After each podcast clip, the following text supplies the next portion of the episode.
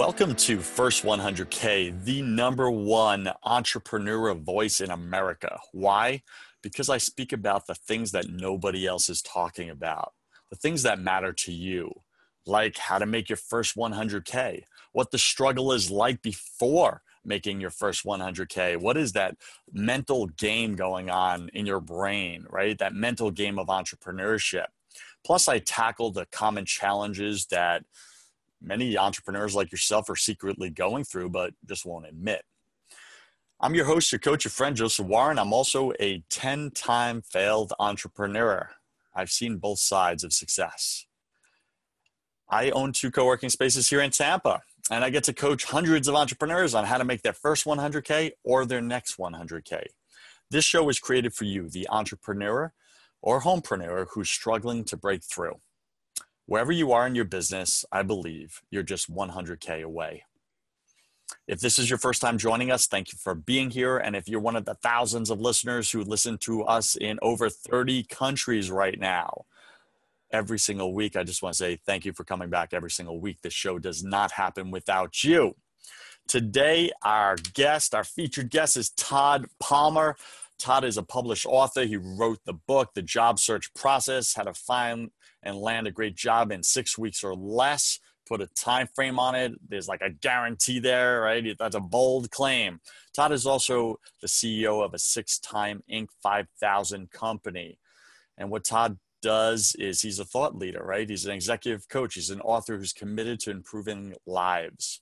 And he works specifically in the talent space right? So those are the, the, the blood flow of your company, right? Bringing on talent, people. That's what it's all about. You got process and you got profits, but before either of those, you have people. And that's what we're going to talk about today. Now, Todd, we're going to get into how you made the Inc. 5000 list six times, how you did that, how our audience can do it, uh, how to grow a business, but not grow out of the business, right?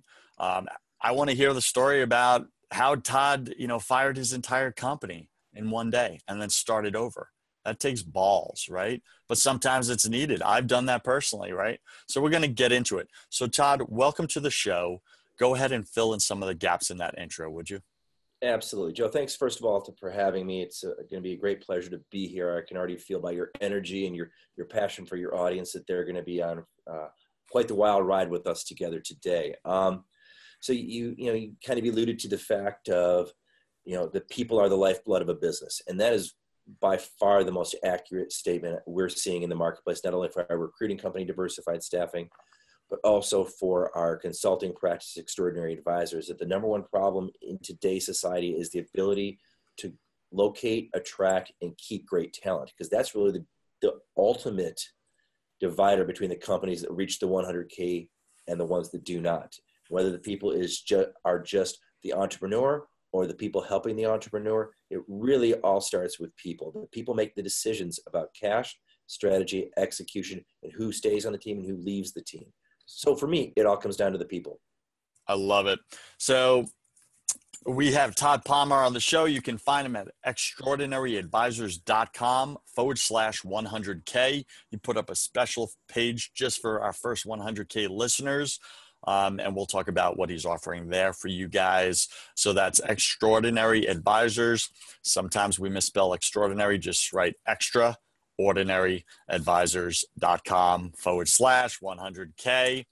All right, Todd, let's get into it. Uh, share with us something personal that very few people in your business life know about you. Well, I think the, the most important thing for your audience to understand is that mistakes are going to happen, and I've made a boatload of them. Um, in 2006, it's, it's humbling to say that we were $600,000 in debt, 60 days away from running out of cash. We had a dysfunctional company culture. Hmm. And on September 9th in 2006, I walked in and fired everybody and started over. From that point, um, I had to recognize and realize that the change, first and foremost, needed to come from me, the entrepreneur. I was suffering from an immense case of imposter syndrome where I thought I had to have all the answers all the time. I isolated myself. I didn't create that team around me that I needed. And it's it's important, I think, for entrepreneurs to recognize that an entrepreneur alone is an entrepreneur at risk, and it's something that I suffered from, that I had to work through, and it's something I still some, sometimes suffer from. Thinking I have to be the oracle. I've got to have all the solutions and all the answers. And the the reality is that no one has all the answers, and it's all about failing forward to reach the success of of breaking through that 100k that your audience is so so desperately trying to do. Startup Nation, right out the gate, Todd has just dropped a wisdom explosion. Are you trying to do your business all by yourself? Are you being the lone ranger in your business right now? If so, you are on the path that many of us have already walked, and it leads to a cliff. And it leads to death death of your business, and uh, so many other things in, in your life, right? So, Todd, speaking to that, do not do it alone. You don't have to have all the answers. That's a lie. You want a team around you of people who each have different answers, right? That when you put them all together, all of a sudden you have a lot of the answers needed for your business and your industry. So, Todd, let's get right into it. My audience loves context. How much revenue, gross revenue, did your business do approximately in the last 12 months? approximately last 12 months, we've exceeded 7 million in revenue. That's awesome. Well done. Congratulations. Thank you. Thank you. And the, um, the really interesting thing is we are in a nickels business. We have to do, we have to create a lot of revenue to make a little bit of money. So a lot of volume is what a lot of volume. If I, if I were to do it over again, I would do, I would work, um, this, I work just as hard, but for a lot stronger margins. So when people say, "Well, I want to reach 100k in," you want to reach, I want to reach 100k. I, the first question I often ask them is, "Do you want to reach that in revenue, or do you want to reach that and take home money in your pocket?" Because those are two very different variables. I was very much wrapped up with my staffing business. How quickly can I get to 20 million? How quickly can I get to 50 million? Because I wanted to put a certain dollar amount in my pocket. Uh, since the age of 22, I was a single parent raising my son by myself and i knew that that was a very very important job, but also a very expensive, costly job. Uh, and he just think, thankfully he just graduated from college, and some of those those costs have now been reduced. But at the end of the day, and I say this a lot to mar- to to uh, entrepreneurs, and when I when I go out and speak for extraordinary advisors, we talk about be margin focused, not revenue focused. And I talk about the mistakes. I got six hundred thousand dollars in debt because I was revenue focused and not margin focused. We ended up being the client, we ended up being the bank for our clients. We would give terms that were ridiculous 90 day terms, 120 day terms. People are going to take advantage of me when I did that. Now our terms are 14 to 21 days. Our turn on cash is quicker. We have a, an A plus rating with our bank. We have you know a, a, tremendous line of credit, which in the staffing industry is nearly impossible to get because of all the mistakes that I made when I was younger and being focused again on the revenue not on the margin. Now, in everything we do, we focus on the margin. We're in a, a spot where the country's at full employment. We can actually charge more for what we do on the recruiting side of the business. And, and we do. And we don't make any apologies for it because if you do something really well, you should always get fair market value. I like it. So speak to you know my listener that maybe some of them um, don't really get what you mean by focus on the margins rather than the the gross revenue. Well, every industry has a certain acceptable margin point to it. So I'll, I'll, I'll speak on everything. You know, we do staffing. Mm-hmm. Typical staffing margins. You got your net margin, which is going to run anywhere from 18 to 30 percent. Then you, or you got your gross margin, 18 to 30 percent. And you got your net margin, which is going to drop anywhere from 8 to 12 percent to the bottom line. The closer you are to that 12 percent to the bottom line, obviously, the more money you're going to make. Also, it makes you much more attractive to your bank. It makes you more attractive if you are building your business to sell. Instead of selling for three times the value, you can sell for five times the value. So you're putting almost twice as much money in your pocket upon sale. Take a look at a tech, the tech space. Those companies can sometimes run 50 to 80% uh, gross margins. Those net margins, and when they fall to the bottom line, it's a very profitable business. You can do $600,000, $700,000 potentially in gross revenue and put three, four hundred thousand dollars in your pocket. Hmm. Much less risk, much less um, exposure on the marketplace, and you're basically selling your time and your wares at a much more profitable rate versus you know, being a staffing company doing 10 million to make 200,000. Mm. So, Startup Nation, you know, look at your own business right now, right? And look at the margin. What's that profit margin within your business? So, for example, are you grossing, you know, $1 million, but your take home is only 40,000? Right? Because that's that's actually I've seen that, right? You you got a I've lived it. Yeah, right. You got a million dollar company, but you're only bringing in forty thousand dollars, you know, take home to pay for your family, right? That's that's not working. So how do you increase that profit margin, right? How do you increase the product, right? Maybe it's maybe you're not charging enough, right? Like Todd's saying. Look at your business right now and say, what's the average ticket price on my product in my industry right? What's the high? What's the low? And then you want to be priced somewhere in between. Would you say that's accurate todd? I would definitely say that's accurate. Take a take a because that's how typically the buyer will buy. They, they not everybody can afford the highest end piece. People are concerned though when they're paying the cheapest piece because then they think they're going to get the cheapest product. Studies show they're going to buy the one in the middle more often. Mm-hmm. that's the first thing i would suggest taking a look at uh, second thing I would take a look at is are you who is you who is you who do you service? I worked with a company. They were struggling to. They'd been in business for 24 years.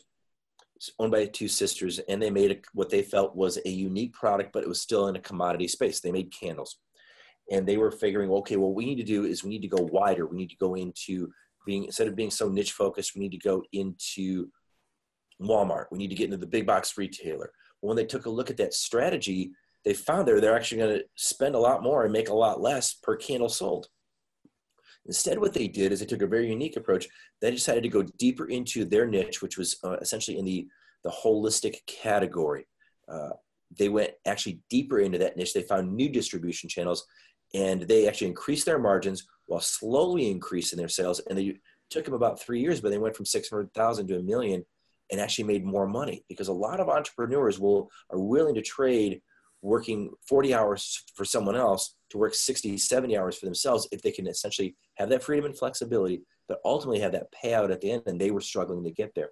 And we had to figure out that basically they weren't charging enough for their product. They weren't charging enough for what they did and the uniqueness in which they provide. And that is a huge mental shift for mm-hmm. most entrepreneurs to recognize that I do bring value to the market. I should charge a reasonable fee. Um, it's just that piece. And then I guess the final part I'd like to make is are what are your days outstanding? What do your receivables look like? If you can take a look and you can convert your cash quicker, that will improve your margins. And if you got more cash in hand, if you can buy with cash versus buying with credit, which credit erodes your margin, you're going to be in a much better position. There's five or six different levers just beyond the price point that entrepreneurs can take a look at to put more money in their pocket. I love it. Yeah. So I know with our uh, co working space, right, we went through that initially where we were um, not getting all the money up front, right? So when someone signed for an office or whatever, we would have them put down a very, oh, just pay the first month. Right. And, and it's moving because we wanted to be, you know, so attractive in our, uh, against our competitors, but it was hitting us, it was dinging us, and there was no stickiness um, with that that client, right? So they would want to up and leave them 30 days later or whatever. So then we went with, you know what? It's a three month minimum, and you're going to pay first month, you're going to pay last month, and you're going to pay a security deposit. And that was a bold move initially for us and scary. Like, is this going to turn away people? Is it going to we're going to lose potential customers?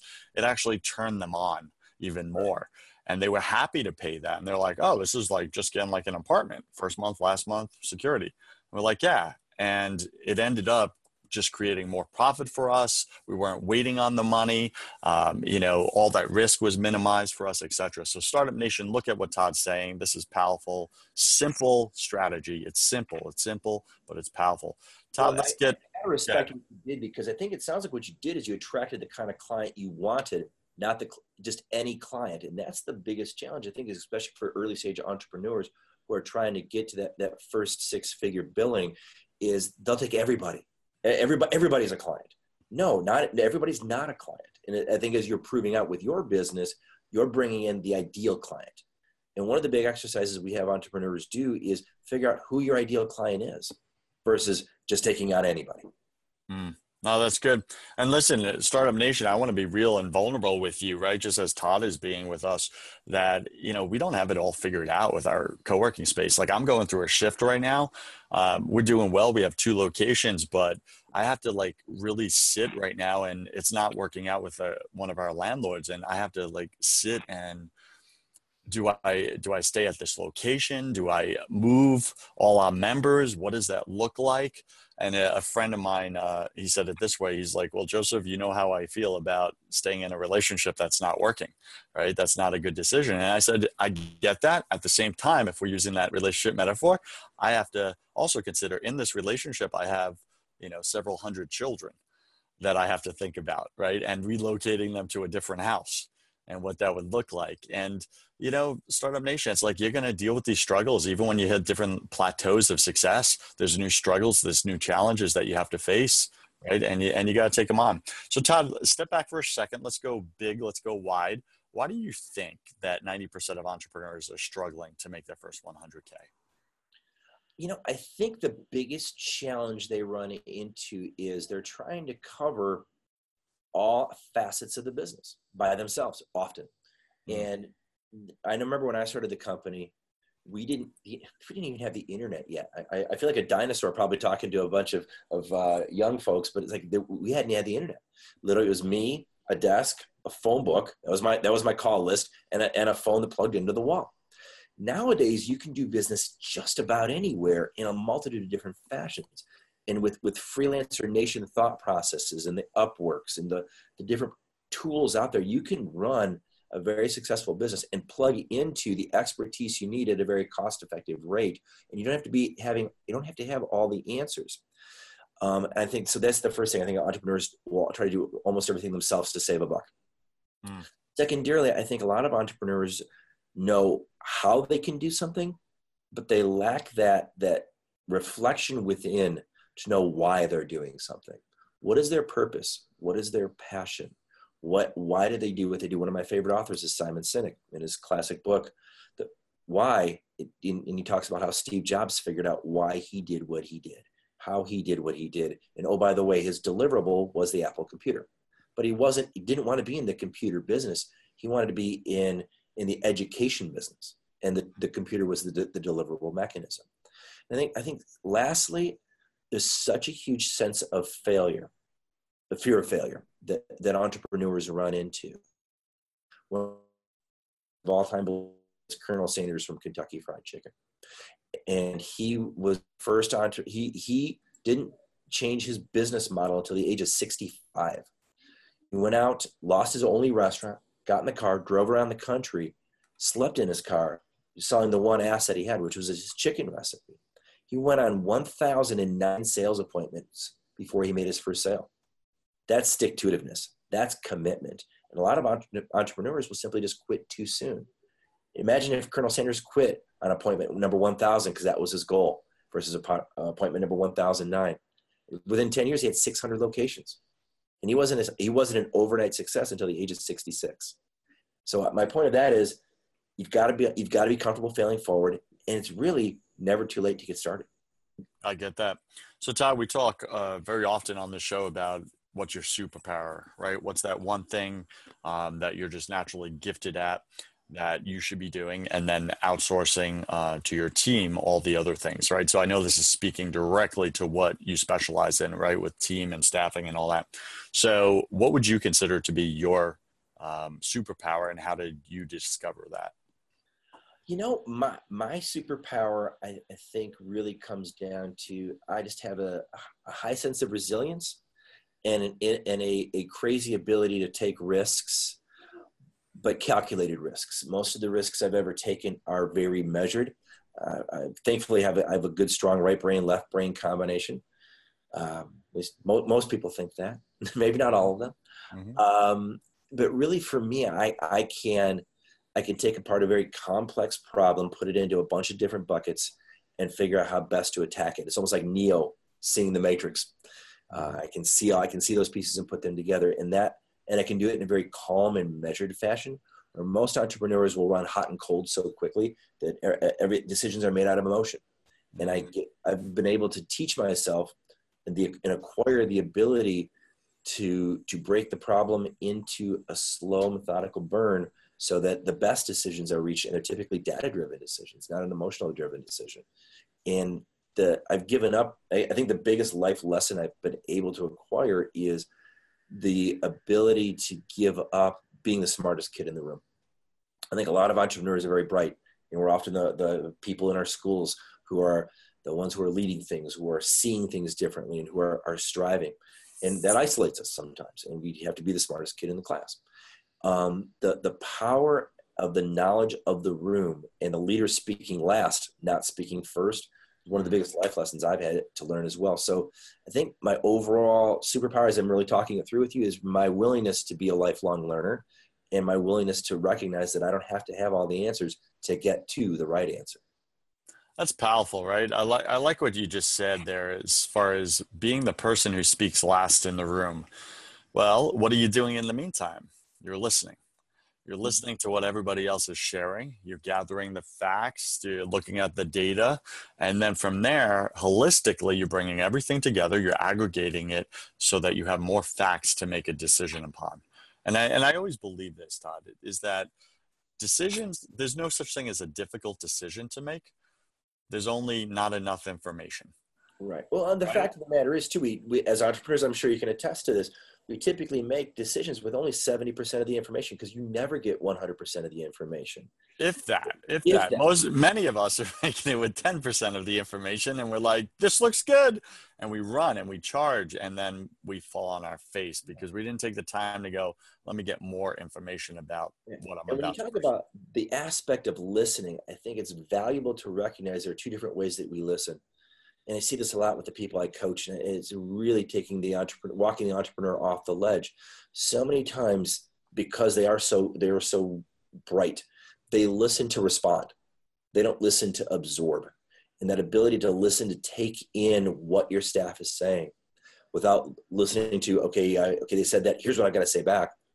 That ability to absorb and listen will often bring out the very best ideas in the room, and that's what I think an entrepreneur should be striving for is the best idea in the room.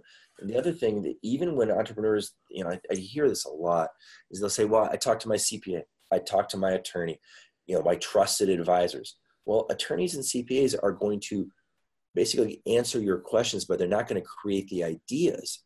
So you've got to walk in with an, three or four different ideas, and they will give you potentially the advice on how to execute one of those ideas but you can't look to your to your quote unquote trusted advisors, your CPAs, your attorneys to create ideas because they really are just more. I mean, they're they're really skilled trades professionals. They've learned the skill of accounting. They've learned the skill of law, and they're going to apply it to you as a, as the vet as the buyer. But they're not going to necessarily be the creatives that you really need. That's the entrepreneur. Got that. So you and I have been speaking a little theoretical, you know, at this level. Let's drill down and and give a real life situation. So um, go ahead and come up with an example, if you would, from your own life, your own business, where you were not listening um, to the people around you. And based upon that, you made a decision and you move forward with it, and it cost you in the end. Give us a share with us that story, really briefly. Well, you know, it's it's interesting because um, when it when it comes to listening to to the staff and making decisions um, a lot of times those are very short-lived pain, painful decisions but thankfully they, they didn't have a long tail. Um, I've t- we've taken on you know, I had an idea one time of opening my own uh, training school for mm-hmm. skilled trades machinists. And I, I, I thought it was the right way to go. I thought the marketplace needed it. All the data points were there um, I, my staff kept saying, you know, I don't think anybody really wants to do this. And say, no, there's a huge need in the marketplace. The, the demand is there. What they were basically saying is, yeah, there is a demand and nobody wants to pay for it. Like, mm. oh, well, that's called being a charity. Nothing wrong with being a charity, but I, I, I choose not to be one. Um, so that, that's definitely an example where the staff, like, you know, they, they're like, boss, no one's going to want to pay for this. And, and they turned out to be right. And what we did by taking our time to launch and really talking and hearing what, not going in with, with all of the answers, listening to the people who are going to be taking the classes, saying, I can't afford to pay for it. listening to the clients who are going to be taking on that talent saying, I don't want to pay for it. They have the mentality that students should pay for their education like a college world. They say, well, these guys are making you know 10 12 bucks an hour they want to do better they don't have the money the nest egg to do that their parents can't afford it you've got as the employer got to kick in well i don't want to hmm that pretty much puts out the you know takes the wind out of the sails the boat's going to sit there and float the flip side of that is there were times when we really had an idea and we would test it. We were the first first recruiting company in the skilled trade space to go nationwide with one location. And that helped give us a huge competitive advantage. We could do placements anywhere in the country. And we believed, and again, this is 15 years ago before that the virtual world really existed. And it gave us a huge leg up because we were able to place people around the country that we didn't have to have a, a $200,000 brick and mortar investment to have an office in their city. So it mm-hmm. did open up the world for us and for our candidates to get them better jobs. And we were told, well, you just can't do it. It's going to be too hard. It's going to be too hard. Well, we recognized that having a wider path spread across the entire country versus being geographically limited was not the, the path to growth that we need to be able to execute. And the great part about it is we, we were very, um, we put guardrails in place. We put margin guardrails in place, and we wouldn't do work that went below a certain margin. And fi- we found out that we were able to, to make some very attractive, profitable placements by taking a different approach. That's really powerful. What would you say? What would you recommend to Startup Nation right now, as far as um, putting in? How do I want to say it? Kind of lost my question there. You know what? Let me jump to the next question. Um, you know, this is a live show. That's that's what I love about it. I don't edit anything, and this is entrepreneurship. What would you say, Todd, is the number one fear that really messed with your head uh, back in that first year before you made the 100K? Oh gosh, that's a that's an awesome question, and I wish more entrepreneurs were asked it, and I wish they would be honest about it. But because you asked, and I feel your audience deserves an honest and authentic answer, it was absolutely the fear of failing the fear of not being enough, the fear of not having all the answers. And also, coupled with that is the fear of success. It's a weird dichotomy that I'm afraid I don't have all the answers. Oh, crud. If I have all the answers and I get it right, then what is my life going to look like? And we, we don't know sometimes what we don't know.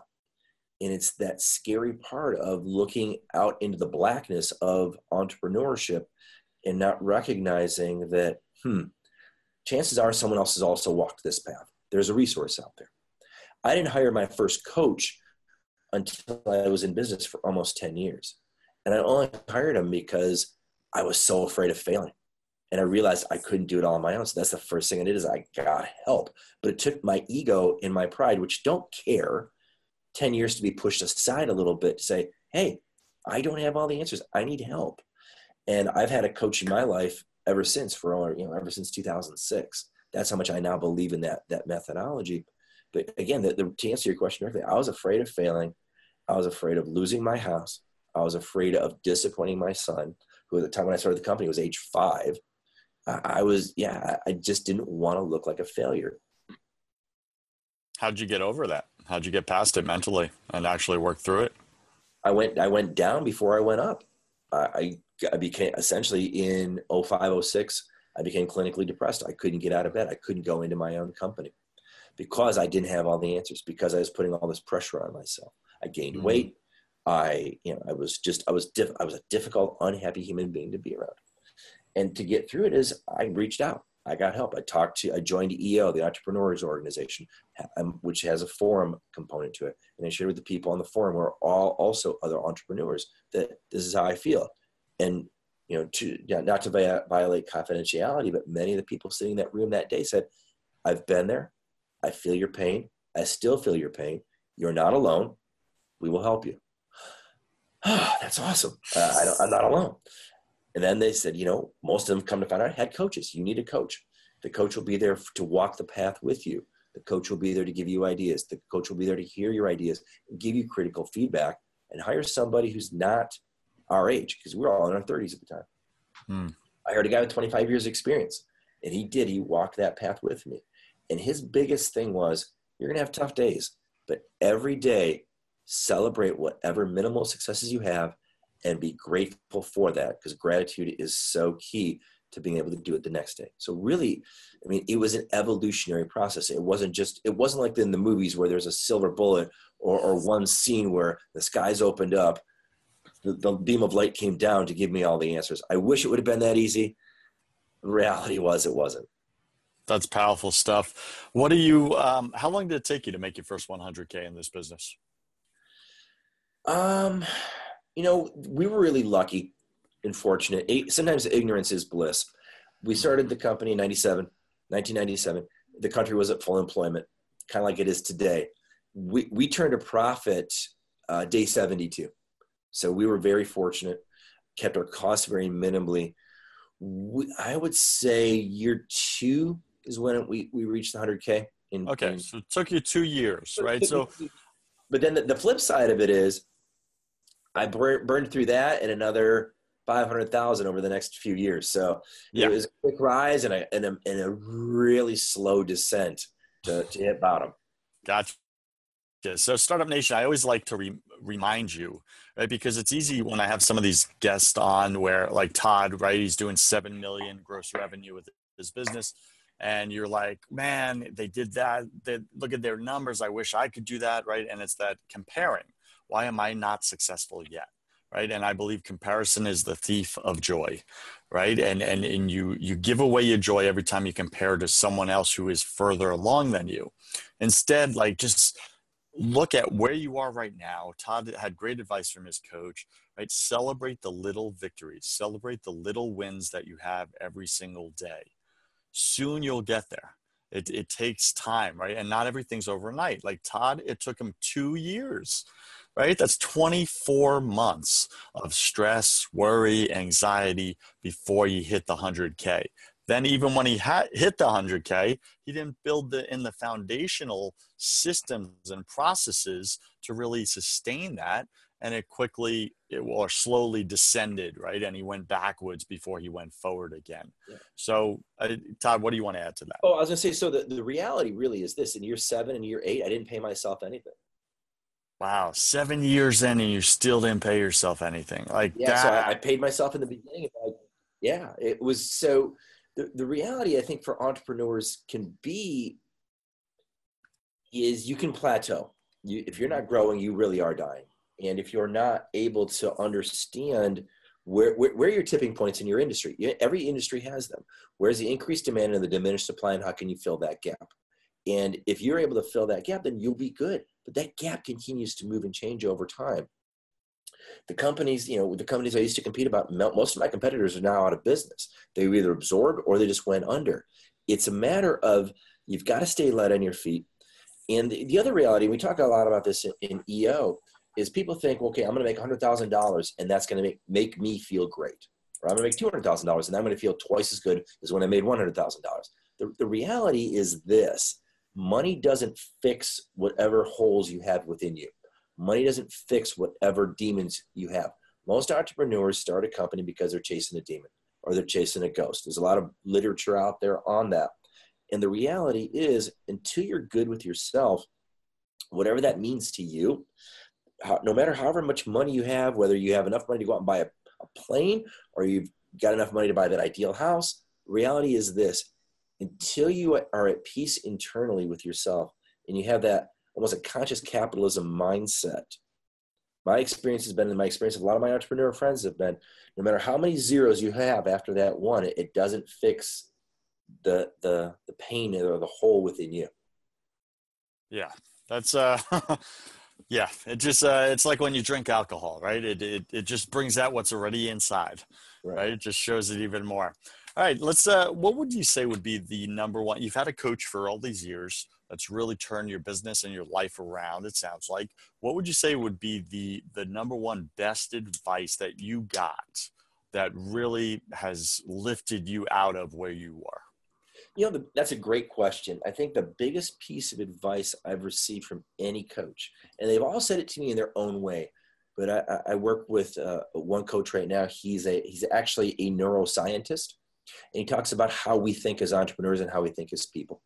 And he has taken basically the word failure reframed it, helped me reframe it so it's no longer part of my my vernacular. Which, going back to you know when I was younger, failing was was terrifying. Failing was win lose.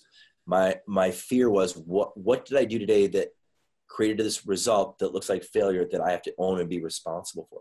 And it's, it's a really simple process. His, his name is Dr. Daniel Friedland, and he basically talks about that failure doesn't exist. It just doesn't exist because if you do something and you learn from it, and then that learning takes you down to the next step in your success path, and the next step in your success path, the failure really is nothing more than steps along your pathway to success.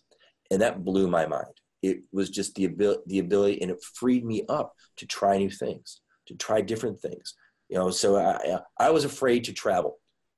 Silly as it sounds, I, I wouldn't leave the United States. I figured, you know, I'm gonna get, you know, it's gonna be like a bad episode of Taken. Liam Neeson's gonna have to come and save my butt because I've been, I, I've been absconded with. Uh, since I've been able to shift that that mindset, last year I was in six different countries uh, I spoke at, I had the privilege and honor to speak at the University of South Africa on entrepreneurship because I'd gotten over my fear of travel. Because mm-hmm. it really, it, I, I, is that fear of failing, that all those fear-based mindsets, if we as entrepreneurs and we as, as, as contributing members of society, we as parents can, can create that wide path that, hey, you know, it's, today it didn't work out. Well, tomorrow I'm going to try it differently, or I'm going to do it different. Eh, that ability to learn and use our higher cognitive powers. That's been the biggest shift for me. Now, Todd, how did you internalize that, right? Because what you said, again, it was very, you know, just theory type, uh, you know, and I've heard it so many times before, right? Uh, but how did you internalize that and say, okay, like failure doesn't even exist? Like I'm making it up. I'm making up stories that, you know i'm at like doomsday scenarios it doesn't exist it's just steps in, of learning like how did you internalize that where you got it out of like just in your brain but you actually experienced it where you could then act upon it. Is that a clear question? Sure. So the, the way so how i used to look at failure was i failed i suck it's my fault and i owned it all. Absolutely start to finish. As the entrepreneur heavy as the head that wears the crown that's how I saw it. What I've been able to do now, especially because you know I've had the real blessing to work with so many, so many people, people that I've coached and hearing their stories, and I I, I learned through teaching. I, repeat, reinforce that. I do it with with entrepreneurs. I do it with my son. Um, I, I, do it now. I, am in a, a, great relationship, and I've got an eight year old in my life for the first time in 20 years. And I work with her on those things, and just to see those light bulb moments. That's the power of it but it, it's really the ability to realize that if if you try something and it doesn't work, it just didn't. It, it's like let it stop. It just didn't work. Now, what are you going to do? It so it's really so I created a whole process around it. It's first of all recognize where my mindset is. Mm-hmm. Okay, here's where my mind is. I'm thinking this, this, and this. All right. Well, that's not really true. I, I, don't suck as a human being. I'm not a failure as a human being. I got up, I got out of bed, uh, I paid my mortgage, I paid my taxes, I'm a contributing member of society. Boom, okay, I'm not a bad guy. All right, what's my strategy around what I want to do? Well, I want to do this, this, and this. Well, how, what are the three ways I can do that? Okay, we're going to pick way number one. Then I execute on that. And I give the latitude in the room to recognize that this may not work. And that and it's the, that ability to say, it may not work, and that's okay. What am I going to learn from it? Mm. Um, and then I do it over. I do it over, and I try to get. And it's that that methodology of mindset, strategy, execute, iterate over and over. It's it's a it's a people talk about the doom loop. I treat it like a success loop. Honestly, the silliest thing I really learned that from playing sports. And I'm going to be 50 years old this November, and I still play competitive baseball around the country, fast pitch baseball against guys who have baseball cards. I was never that good. I'll never be that good, and I recognize that and I, and I watched these guys and I talked to them how they handle failure. And they said, you know what? My job as a baseball player is not to get a hit. I Like, what do you mean? You know, it's, it's a win lose. Either got a hit or you didn't. He goes, no, no, no, no. I have to square up the ball and I have to hit it as hard as I can. But there's a good chance that the defense is going to catch it because they're also good. So I did everything in my power to hit that baseball as well as I could. And if they catch it, I have to feel like that was a successful at bat. There's going to be times when they don't get it. Well, then I get the reward of the hit. And there are going to be times when I hit it awfully and it flares into the opposite field and I get a dinky hit, well, I'm going to take that as gravy because I really know I didn't do my very best. It's that mentality to recognize that everything's not win lose, that you can do your very best, you can square up that baseball, and you still don't get that hit. You, are doing your very best. You can do that sales presentation to a client you really want, and someone you can do the best presentation ever, but he's going to give it to his brother-in-law because he wants to make his wife happy because a happy wife is a happy life. There's a lot we can't control. All we can do is do our best and learn. Again, Colonel Sanders is my hero. 1,009 appointments. What I always say to this when I, I was just on stage in Toronto. I said, "What would you guys do a thousand and nine times to get what you want to do and to get where you want to be in life?" That's really what it comes down to. Is you just gotta keep stay in the game. Man, that's powerful advice. You know, thanks for going there, Todd, because I I think that opens up a lot for you know my listener. Right? We all struggle with that. That that you know fear of failure. And mm-hmm. when we create this story and this huge meaning to it like i am a failure rather than oh i didn't get the result i was looking for. Right. like we internalize and make it i am a failure. There's something wrong with me. And you've learned how to just take it and i love that baseball scenario. It's like just go for the just go to make contact with the ball every time right? That's that's your only goal. Whatever the result of that is is none of your business like sometimes it's going to happen, sometimes it's not. Like that's powerful stuff right there. So Startup Nation, listen to that that advice and wisdom. Think about a successful baseball player. The successful guys who make $10 million a year fail seven out of 10 times. They hit 300. That means that means seven times out of 10 they failed. That's how it goes. I just, mm. I've never seen it not, no, I've never seen anybody in business or in sports or in life go yeah, bat a thousand. It just doesn't happen. You know, that's powerful stuff right there, Startup Nation. So like even in business, right? The the the super successful entrepreneurs, the Gary Vaynerchuks, uh, you know, the Mark Cubans of the world, right? They fail seven out of 10 times. They're the major league ball players. They're in the limelight because they're swinging 10 times. That's why. You're not because you're swinging once and you're even that swing, you're hesitating because you don't want to, you don't want to miss. You don't want to miss. Take the swing, keep swinging. The results are none of your business. I love that. So, uh, Todd, what would you say is the one thing that you want the world to know about being successful in business? What's that one thing? You know, I think the biggest thing, I, I can think of two things. One, if you are successful in business, recognize that you didn't do it by yourself that it took a team. A team. Whether it's your your internal team, whether it's your vendors who believed in you, whether it's your bank who believed in you, whether it's your family and friends who are, you know, where do we get typically get our first round of financing from the three F's: friends, family, and fools. Well, someone believed in you. Mm. You didn't, you know, so humility is really important because I know a lot of entrepreneurs when we were younger, we thought, oh, look what we did, look what I did. No, look what this team did and this team is the stated and the known and also the unknown. The the wife who is willing to you know accept your crankiness after a bad day. The kids who you may miss a game because you had to go to a sales appointment or take a client out. Those are the people who buoyed your success. It no one whether it's cuban branson or anyone else ever does it alone.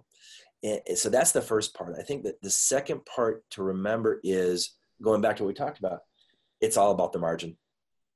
I, I would, you know, I, I, have a seven million company. I'd rather have a, a nine hundred thousand dollar company with sixty percent margins.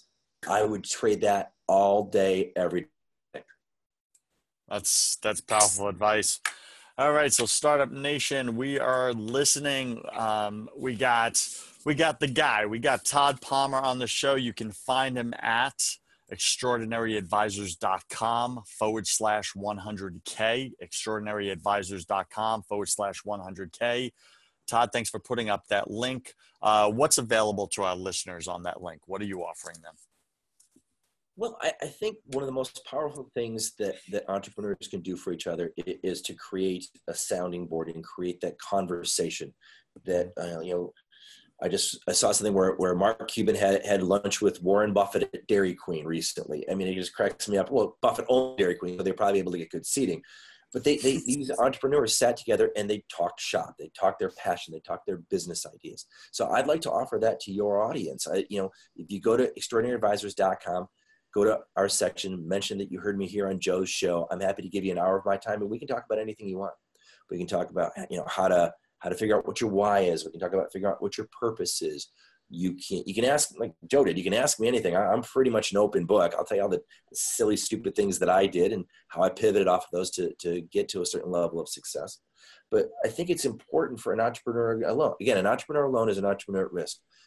I've been very blessed and I've been very fortunate to have coaches and people in my life who've given to me. I'd like to, Joe, I'd like to give that same opportunity for a conversation back to your audience. So, Startup Nation, you would be an idiot to not take up Todd on this uh, complimentary offer. Go to extraordinaryadvisors.com forward slash 100K and uh, book an hour with uh, with Todd, man. Now, Todd, I'm guessing you charge probably several hundred dollars an hour for your time. So that's several hundred dollars of value. I know some of my buddies, they charge four to five hundred dollars an hour as attorneys, right? Guys, that's that's $500 value that Todd's giving you right now to just speak through some of the business challenges you're going through. So go check that out immediately. Also, I see on there Todd put up uh, download Todd's free strategy guide called the four pillars that you need for your business. What are those four pillars that you need for your business? So Todd, this is my favorite part of the show. Welcome to the hustle round. This is where I'm going to ask you 12 quick fire questions. You'll have about three seconds to answer each. Don't overthink it. First things that, that comes to you. Are you ready, sir? Let's do it. All right. Todd, what's your favorite sound? The laughter of a baby. Love it. What's your least favorite sound? Whining. when you were a child, what did you want to be when you grew up? Oh, I wanted to be a baseball player, no doubt about it. Look at that. And you're doing it. I love it. Todd, what are you most afraid of? I'm a, you know what? The thing I'm most afraid of today is that I'm going to run out of time. That I'm not going to be able to live the life as long as I want, as comprehensively as I want, with the people I want to live it with, because time is finite. So, wow. I'm afraid. Always afraid I'll run out of time. I get that. What did you spend way too much time doing your first year in business? Trying to please everybody, not yeah. not knowing who my ideal client was, trying to be all things to all people all the time. Got it. What secret fear do you have about people? Uh, I think the secret fear I have about people is that they will they will judge me. They will they will prejudge me before meeting me, versus give me a chance to just be myself. Mm, I get that. That's a big one. What do you wish you had learned sooner in your in your business? Oh, that it's got to be about the margin, not about the revenue. got it, guys. It's all about the profit margin, not the gross revenue. Scott, uh, Todd, what's a, a new habit you want to form? You know, I think a new habit I'd really like to form is the ability to have the more pe- more peace of mind on a daily basis versus having the, the monkey mind that most entrepreneurs have. Got that. What's a bad habit you want to break? Oh, wow. Um,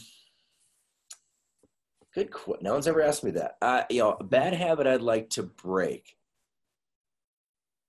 You know, honestly, I'd like to sleep more. I don't get enough mm. rest, and I'm realizing that as I'm getting older as an entrepreneur, energy, time, and energy are my two most valuable resources. I could probably I have a resource for you. I just started, but I, I can tell you after the show.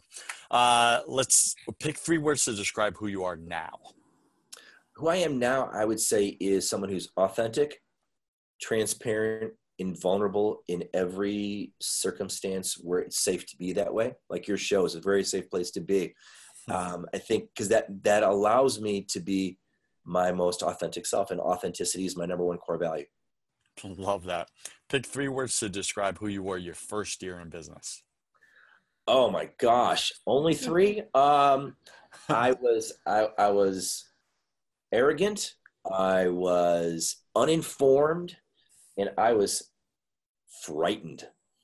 Wow, that's the first time I heard frightened. Arrogant comes up so many times with so many guests. It's like we have this thing going on. Imagine sometime in the distant future, and there you are standing in front of your tombstone. Read to us what it says on it. Oh, that's I love that question. Um, I would say on my tombstone, I would like it to say, He was authentic, transparent, and vulnerable with all those he met.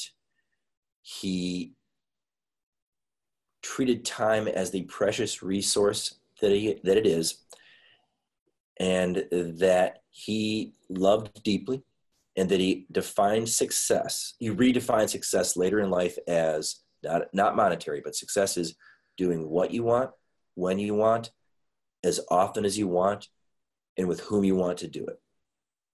Got that. And last question, Todd. If you could come back to life after you died, tell your little boy, your family, your friends only one piece of advice, what would you say to them? Uh, gosh, I think if I, and I, it's so funny. I just went hiking in, in the mountains of Peru with my son, and he and I had a very similar conversation to this. And my biggest piece to him was be grateful for everything you have, even if you feel like you don't have enough. You always have more than other people. And this year, you know, to, to kind of wrap that up is we went hiking in Peru, had a great time to celebrate his college graduation. This year we took, we just got back and we went and built a home in Mexico for the, for a homeless family. And to watch my son, 27 years old, break down in tears with sense of gratitude for the life that he had and to thank me for it brought everything full circle. Man, that's powerful. Love it. What a way to finish. So, Todd, uh, what's the best way for our listeners to get in touch with you? Best way is, is through our website, extraordinaryadvisors.com. Uh, leave me a message there. I respond to everybody. Um, if you want to place a phone call, you can catch me here in my office. And that number is really simple it's 877 867 8233. Uh, I'm not here all the time, so leave me a message.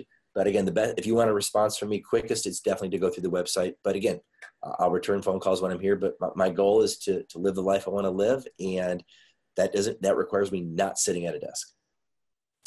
So, Startup Nation, go to extraordinaryadvisors.com forward slash 100K. Pick up uh, Todd's free offers as well as a one hour free complimentary consultation with Todd himself. Todd, thanks for joining us today. Oh, gosh, you, thanks for having me. Love the conversation. Absolutely. I wish you peace, love, and another 100K in profit margin, my friend. I'll take it. Love it. Startup Nation, we exceeded our six month goal. We now have listeners in over 30 countries. Thank you for that.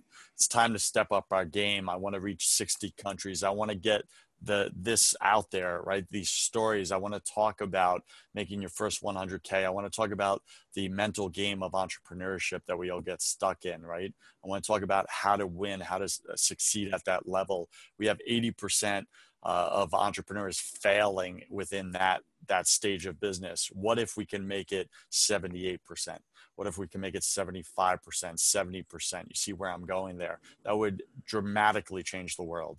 Join me in that vision. Go to first100k.com become a patron of the show. Um, so show your patronage right? first100k.com i'm joseph warren and you were made for greatness. So stop being a wuss and start being a winner have a blessed day, and I will catch you right back here next week. God bless you.